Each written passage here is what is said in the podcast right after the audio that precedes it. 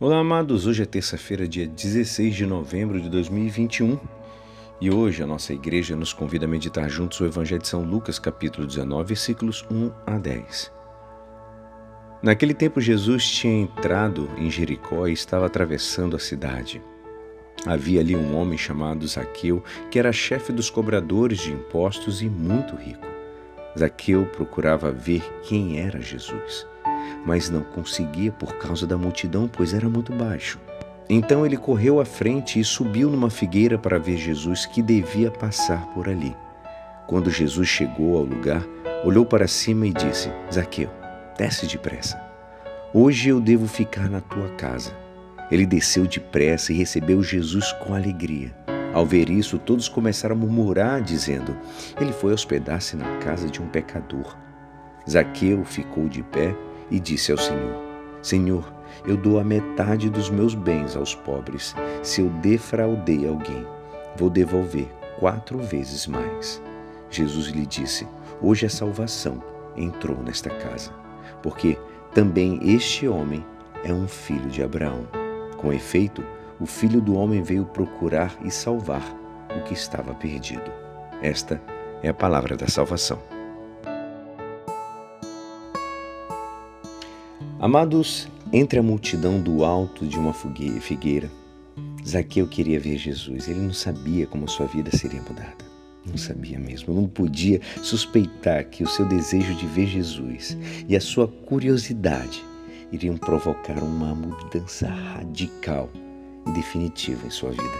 Quando chegou ao lugar, ao lugar, Jesus olhou para cima e viu Zaqueu. Sabe o que Zaqueu procura? Dirige-lhe a palavra faz-se convidar para ir à sua casa. Jesus sabe recompensar quem o busca com sinceridade de coração. A hospitalidade ativa e pronta de Zaqueu é transformada em uma promessa. A alegria se transformou em generosidade. Ele ouve as críticas maldosas, também sejam até até justas e merecidas, podemos dizer, mas a sua disponibilidade em acolher Jesus se, trans, se transforma num motivo de sua conversão verdadeira e profunda, amados. Sabemos que a riqueza de Zaqueu vinha de seu ofício, desempenhado sem escrúpulos muitas vezes. Os romanos davam em arrendamento, concessão, a cobrança de impostos sem exigir outra coisa a não ser o pagamento da quantidade estipulada. Um chefe de cobradores de impostos tinha, um, tinha mais ocasião para se enriquecer às custas de fraudes e abusos. Coisas parecidas às vezes com o que a gente vê hoje, mas naquela época ainda era mais ainda flagrante. Evidentemente, ele não defraudava os romanos e o fisco, mas os cidadãos mais pobres, sempre. Zaqueu desejava ver Jesus. Sua curiosidade não era meramente superficial. De alguma maneira ele devia a tempos como Herodes se perguntar quem era esse homem. E é uma ironia fina a cena do homem rico e muito baixinho que sobe numa árvore. Essa cena ganha força quando Jesus é obrigado a olhar para cima para conversar com Zaqueu. Jesus o chama pelo nome como um velho conhecido, como se tivesse vindo para a cidade para fazer-lhe uma visita.